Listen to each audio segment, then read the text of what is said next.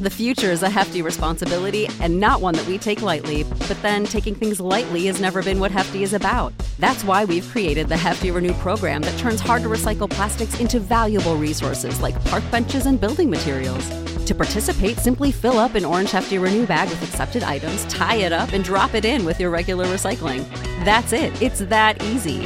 It's time to rethink recycling with Renew. Particular valued resources may vary by geography. More info available at heftyrenew.com. Support for this podcast comes from Frito Lay and the 2023 Snack Bracket Championship. The Frito Lay Snacker Challenge is underway, and fans are voting on their favorite snacks to crown champion. We're talking about prime time matchups between the best 64 snacks in the land. Will Ruffles Ridges reign supreme? Can Doritos defend their dynasty? Or will Smart Food use their smarts for a surprise upset? Only you can decide. Get in on all the action for a chance to win up to $1,000 or a year's worth of snacks. Let your snacks be heard. Just go to fritolaysnacket.sbnation.com to vote and enter for a chance to win. No purchase necessary. Sweepstakes ends April 3rd, 2023. Void where prohibited. Year's worth of snacks awarded in the form of 52 coupons, each good for one bag of chips. See official rules at fritolaysnacket.sbnation.com. Drag up that diesel.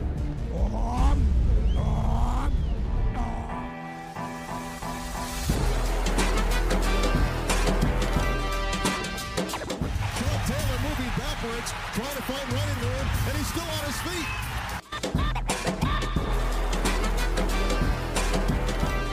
Good hole. He's got the first down to the 40. He's gone. The 35, the 30, the 20. He's gone. He's gone. Touchdown, Washington Redskins. What's good? Welcome to the Pigpen Podcast. I'm your host, Denton Day, at Denton underscore Day on Twitter.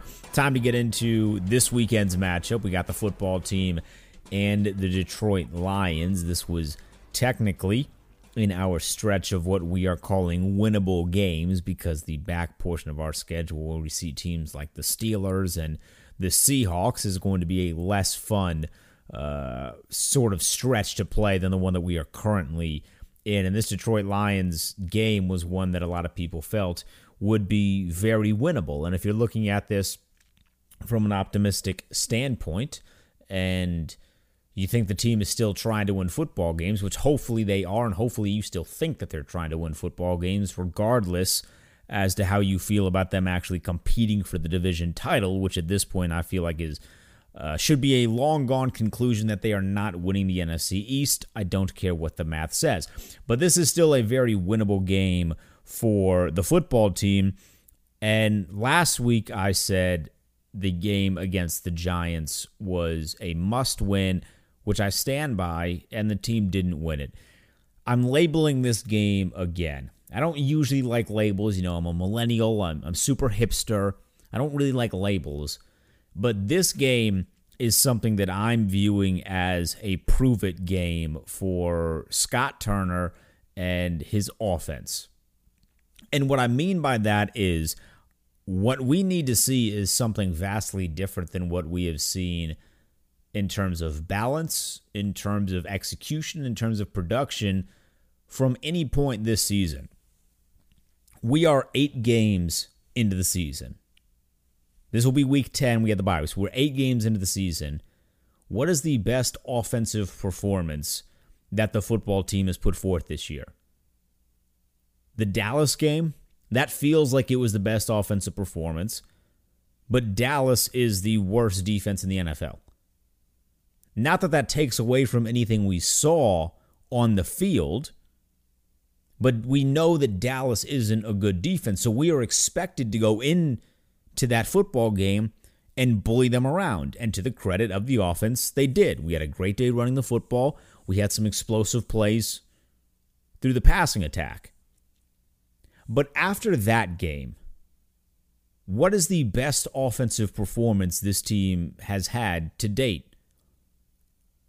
I don't even know if I have an answer to that. It's a scary question to sit back and think of and salivate and and look at all of the numbers if you want to look at it just from a statistical standpoint.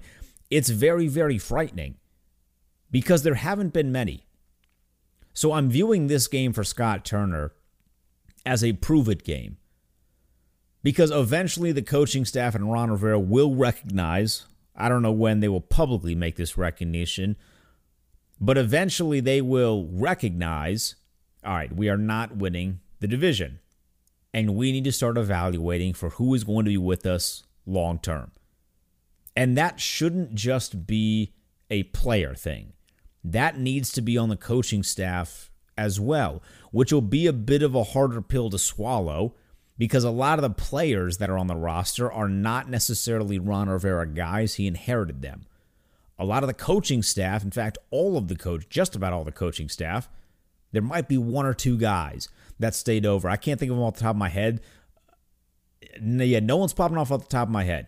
So just about everyone on this coaching staff is a Ron Rivera guy, and it's not easy to fire your friends.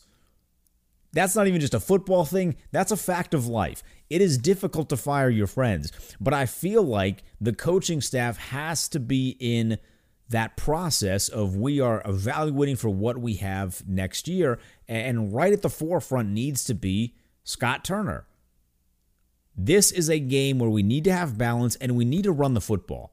That is, I mean, key number one. If we're doing the keys, I don't even know if I'm still doing that format anymore. But if we're doing the keys, this football team has to run the football against the Lions. One, because the Lions are a bad rush defense. So you have to take advantage of that. But you simply cannot run the football nine times in a football game. It's a very, very bad look when you say during the course of the week leading up to a game against the Giants, which, like this game against Detroit, is a game that should be considered to be winnable. It's a very, very bad look when you say leading up to that game, I don't want to be predictable, and then you run the football nine times, therefore making yourself predictable because you shy away from the run game. That can't happen two weeks in a row. It just can't. The run has to be a prime focus for the game plan heading into this game against Detroit. And I mean, I mean, if you you just ask me in terms of my preferences, like I love aerial assault football. I'm young, I'm 25, I grew up on this stuff. I love seeing big plays through the air, but I recognize that in order to perform well, in order to have a truly great offense, you can't become one dimensional. And we have talented guys in the backfield. As this season has progressed, Antonio Gibson, talented. That's a playmaker. JD McKissic, talented. That's a playmaker. Bryce Love is supposed to sort of be back in the rotation. I don't know what we can expect to see from him. Uh, that's more of a question mark. Hopefully, great things, but I, I don't know.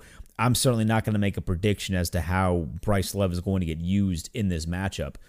But you have to utilize those guys in the backfield, and you have to get the offensive line in a rhythm and in a groove. Get them dominating the line of scrimmage. And again, this Detroit Lions defense is set to be dominated. I mean, that's the best way to put it. They're a defense that is set to be dominated. They are 30th in the NFL in rush defense. Last week, one guy ran for 206 yards against them, that guy being Dalvin Cook, who is one of the premier backs in this league. But Dalvin Cook went for 22 carries, 206 yards, and two touchdowns. That's just shy of 10 yards a carry for Dalvin Cook. Now, if you want to take a bit of a deeper dive, you really want to get all that context into Dalvin Cook, you can take out one run. He had a 70 yard run. But even if you take that one run out, Dalvin Cook goes for 21 carries, 136 yards. That's 6.4 yards per carry. I know our backfield doesn't have a Dalvin Cook but there is no excuse whatsoever as to why one of our guys, whether it be Gibson or McKissic, can have a productive day running the football. You can head to the game prior to that against the Colts. Jordan Wilkins, 20 carries, 89 yards, 4.5 yards per carry for Wilkins. I will take our guys over Jordan Wilkins. That's not meant to be a diss on Wilkins. But that dude has like 250 yards on the season, and 89 of them came in one game against Detroit. Our running backs are better than that. It has to be the number one goal on offense. You have to dominate the line of scrimmage, and you have to put the run game into full effect. It's going to make the life easier for Alex Smith, the quarterback position. and maybe sort of Dwayne Haskins. I don't know. I mean, I hope Dwayne Haskins doesn't play because that means something absolutely terrible has happened to Alex Smith. Something has either gone terribly wrong from an injury perspective or from a play perspective, unless it's just a complete blowout. But I'm not really expecting a complete blowout. This team has yet to score more than three touchdowns in an actual game. So a blowout in our favor, probably not something to, to go into, even if you're the most optimistic person. But our running attack should perform at least to the extent that the Colts did. I don't think the Colts have a great offense right now. I don't care what they did to Tennessee on Thursday Night Football. I don't think they have a great offense. I know our offense is statistically worse than them, but I feel like a lot of that is because they're being somewhat hamstrung by the play calling. And we need to put an emphasis on the run game. That nine carries for an entire game can't happen. It needs to be approaching 30. I mean, 30 should be, I don't know if we want to set a quota for how many touches we want our running backs to have or rush attempts, because obviously we know we have two guys that can catch the ball out of the backfield. I don't know if we want to set a quota, but if we're hovering around 30, something is likely going very, very well for this team offensively. So that should be the mark. Get to the 25 30 mark. You're likely breaking off some big plays. And even if you're not breaking off the big plays, in the run game. You're getting some chunks because we have the guys that are talented enough to pick up chunk plays, and then that's opening up the pass offense. Ideally, I want Antonio Gibson and JD McKissic on the field as, as much as possible. There's been a lot made this week about the, the utilization of Antonio Gibson on third down. Uh, they will say, you know, some of it has to do with his, his pass protection, uh, to which the easy retort is line him up at receiver. There should not be an excuse in 2020 in a year of innovative offense. We are now in the era of innovative offense in the NFL, utilizing guys kind of outside the realm of the prototypical position that they're listed on on the depth chart, using them outside of that role and putting them in spots where they can get favorable matchups. The Saints do a maybe to the absolute annoyance of everyone on the internet with Taysom Hill, but they do it very, very well with Taysom Hill. Take Antonio Gibson and use them, or at least utilize that mentality to just put him wherever to the extent that Sean Payton loves Taysom Hill. I want to see Scott Turner love Antonio Gibson and use him all over the place, similar to what Sean Payton does for Taysom Hill. It's like when your boss tells you to over communicate. I want this offense to over communicate its love for Antonio Gibson today. Not today, this week against the Detroit Lions. That's what I want to see. He is too talented to not be on the field. He's taken advantage of his opportunities so far, continue to put the ball in his hands, and continue to do the same thing with JD McKissic. We talk about the revenge game for Adrian Peterson. This is a revenge game for McKissic, too who I forgot played for the Detroit Lions. For whatever reason, and I hope and I know I'm not alone in this, I get JD McKissic confused with Jerick McKinnon all the time. It's the it's the MCK in the last name and the fact that both their names start with J. It really confuses me. They both played in that same division, but this is a revenge game for JD McKissic against the Detroit Lions. I want to see him perform well. I hope on Sunday when the clock hits four zeros in the fourth quarter. The game is over. I hope we are saying more positive things about JD McKissic from a national media perspective because I will be talking about this game on Sunday night uh, on my national radio show, Sports Map Radio, 6 p.m. to 9 p.m. Eastern. Shameless plug there. But I hope I'm looking at this game from a landscape more of how great McKissic was in his revenge game and not the revenge game of Adrian Peterson. Peterson has been the best running back for the Detroit Lions to this point in the season, but their rushing attack hasn't been exceptional. He leads the team with 350 yards, 93 carries, 350 yards, two touchdowns. So about 3.8 yards per carry. But of those 350 yards, 93 of them came in week one against Chicago. So we struggle to run the football. Detroit also struggles to run the football. But against New York last week, in what was the weirdly Alfred Morris game, or at least a, an Alfred Morris drive or two for the Giants, we saw the Giants with Alfred Morris with a running attack not featuring the best player on their offense, as it hasn't had him for about the entirety of the season with no Saquon Barkley, we saw that rushing offense have success against our defense. That was very, very weird, and that's something I don't ever want to see again, especially not with Adrian Peterson. Seeing as we cut him this year, this has all of the makings to be that revenge game for Adrian Peterson. It should be goal number one to not let that happen from the defensive line perspective. And I can take solace in knowing that if there is one unit on this roster that is going to be able to rebound from a poor performance, I'm putting all of the cards on the table, all of the chips. I'm all in on the defensive line being that group that will be able to rebound and dominate the line of scrimmage to the extent that we have thought and we have seen them do so to this point in the season in certain games. And that does include getting after the quarterback in Matt Stafford, who's been sacked 21 times this year. The Lions enter the game at 3 and 5. They have the better record than than our unit. But I don't think they're head and heels better than our football team. They might have the slight edge. You know, I think I'd probably give Matt Stafford, at least now, the very, very slight edge over Alex Smith. But Matt Stafford's a guy that's going to turn the football over.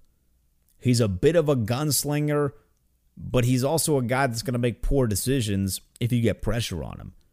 Stafford is a guy historically that will turn the football over if you let him turn the football over. He fits into that model of the quarterback. But at the same time, if you allow him to pick you apart and to capitalize on big plays, he will also do that. It's a very weird spot that Matt Stafford is in in that regard.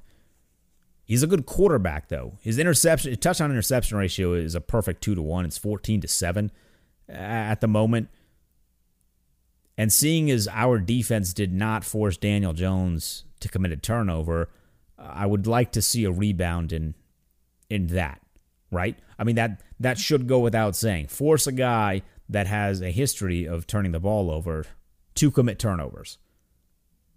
And you win the football game. The football team wins last week against the Giants if the turnover discrepancy wasn't 5 to nothing. And a lot of that goes on the offense. We had some terrible turnovers offensively. But you can also put a degree of that on the defense and say, force guys to turn the football over. That's part of your job. Earlier in the week, Jack Del Rio called Matt Stafford a big game hunter. Strange terminology, but, you know, imagery. I'll take it. And that, I think, is a very good description of what Matt Stafford is. He has a ton of arm strength, really does. He's going to force the football down the field but statistically speaking, and I don't know if I want to lean too much into statistics for all of this stuff, but statistically speaking, the pass defense for the football team is the best in the NFL in terms of yards per game. 185.6 yards per game allowed against the Washington football team. That's a pretty good number. A little bit of big plays last week against New York. A lot of that uh, came from the safety spot with Kamren Curl, who is a guy that's going to get targeted this week without question. Don't think for a second that Detroit isn't game planning for 31. They are. But other than the two the two big plays, the the 50-yard reception and the ultimate touchdown reception uh, to um, to the Giants. What is it? Evan Engram. I almost said Eric Ebron, but not Eric Ebron plays in Pittsburgh. Evan Engram plays for the Giants. Other than those two plays, Curl didn't play awful. Didn't play fantastic, but didn't play awful. I'm hoping we see more of the the good plays than we saw of the bad plays from Kamren Curl against Detroit. If that happens, it's a winnable, winnable football game. It is. There are a lot of things that need to go right for the football team to win this game. But it's not like moving heaven and earth, right? Like these are all things that can go right. We're not asking guys to do more than they should be asked to be to have done of them. Like this is very simple things, very simple changes. Run the football more. Don't allow big plays. Keep everything in front of you from a defense perspective. Get after the quarterback. Dominate the line of scrimmage both on the offensive side and the defensive side. These are normal things. They're almost cliche to an extent. That's how I'm viewing this football game. Stafford's been sacked 21 times. The Vikings got him twice last week. The Colts got him five times the week before that. Respectively, the Cardinals and the Packers each got him four times. That was earlier in the season. I view our defensive line as just as good as all of the, well, I mean, better than the Vikings. 100% better than the Vikings. 100% better than the Packers. Probably better than the Cardinals. And you could make a real argument better than the Colts. The Colts have a very, very good defense. As much as I loathe their offense and Philip Rivers, the Colts defense, their defensive unit is exceptionally strong. So that's an argument to be had in terms of the front four. The Colts front seven better. Our linebackers struggle. The front four, there's a real conversation. They might run a 3-4. I don't know enough about the Colts defense to to really break down the intricacies of their defensive scheme. But I think that's more of a conversation from a pass rushing perspective, us with the Indianapolis Colts, which means I'm expecting multiple guys to get to Matt Stafford on Sunday. I don't think that's out of the realm of possibility. In fact, I think it needs to happen. Here's the one guy offensively that we need to keep our eyes glued on for the Detroit Lions, and that's TJ Hockenson, their big tight end. That dude has all of the workings to be an absolute killer for our defense. We struggle with tight ends. Linebackers haven't been playing great this year. Safeties haven't been playing great this year. And TJ Hockenson is their go to target in the red zone.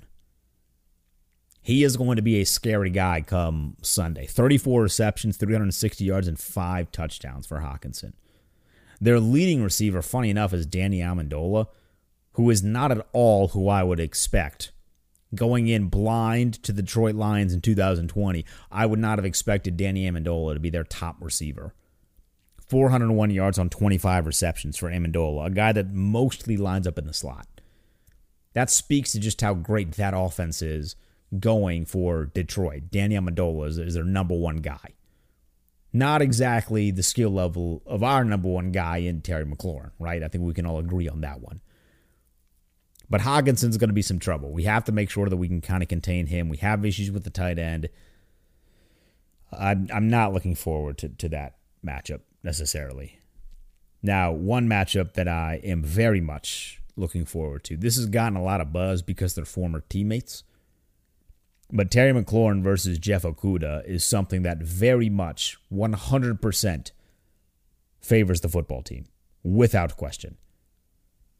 I loved Jeff Okudah coming out of college. I loved watching him play at Ohio State. I thought he was absolutely fantastic. I thought he deserved to be the number three overall pick. But he hasn't been great this year. If you pay attention to Pro Football Focus rankings, amongst cornerbacks in coverage, he ranks 117th out of 119th. That is not good. There are two cornerbacks who are worse than him in coverage.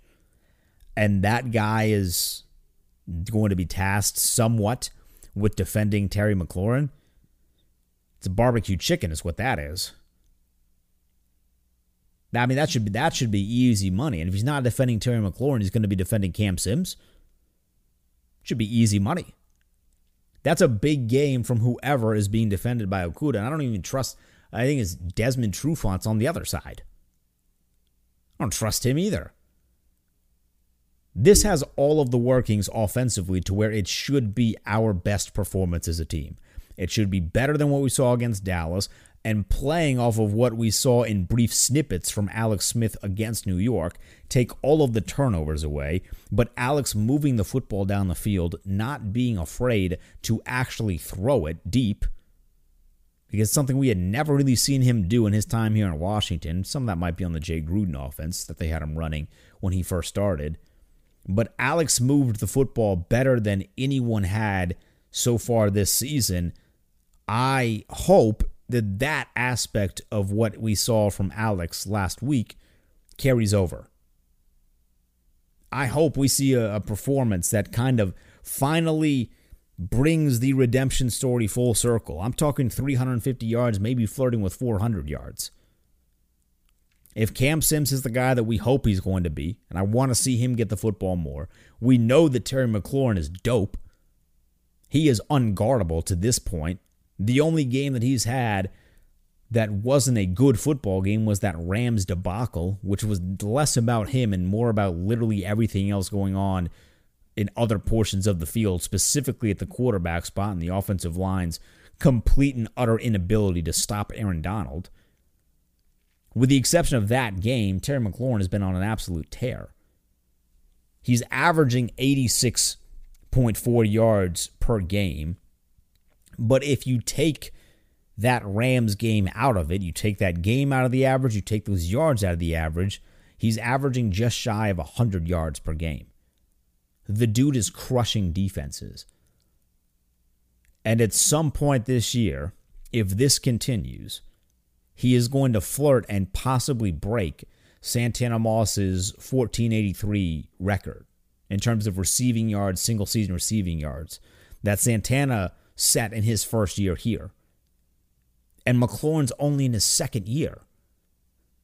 And he hasn't even really had a great quarterback. This dude is unbelievable. We are seeing, and we have seen, the birth of a star, great drafting done. And now he gets to face off against his teammate, one of his former teammates from college that he dominated in practice at Ohio State. Why is this going to be any different? I'm expecting 150 plus from Terry McLaurin. I'm dead serious. 150 plus from Terry McLaurin. I think it's 100% realistic, and I think it kind of helps him get closer to that that single season yardage mark. I'm not in the business of moral victories, but if if the division is out of reach, I, I mean I can I will sleep well at night knowing that Terry McLaurin broke Santana Moss's record. I grew up being the biggest Santana Moss fan ever. He's one of my favorite players, members of this organization. Uh, Terry McLaurin is very quickly approaching him and catching him. I love everything about the dude. And to see this production kind of unfold in front of us, it has been a whole lot of fun to watch. So I'm expecting a big game from Terry McLaurin. Uh, previewing, he's the star. I mean, I'm, I'm expecting him to be to star number one, and then I'm either expecting McKissic or Gibson to be star number two on offense, and then take your pick on defense. From the defensive line, someone's ending that game with two sacks. I don't know who. We got about five or six guys that you could set, that you could put into that spot there. But I'm thinking somebody on that defensive line is ending this game with two sacks. I think the football team wins. I think the football team wins 27 to 20. I think they move to 3 and 6 on the season. I think Detroit also goes to 3 and 6. I think the football team ends up victorious when all is said and done this matchup this weekend. I'd love to know your thoughts as well. Hit me up on Twitter at Denton underscore day. What do you think is going to happen when the football team takes on the Detroit Lions, and who do you think is going to be the big star on both offense and on defense? Hit me up on Twitter. Until then, enjoy the game this weekend. I'll see you Monday for the recap pod. I'm out. Peace.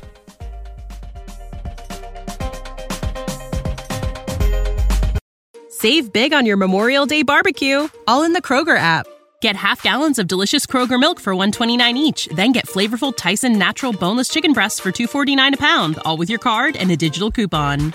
Shop these deals at your local Kroger today or tap the screen now to download the Kroger app to save big today.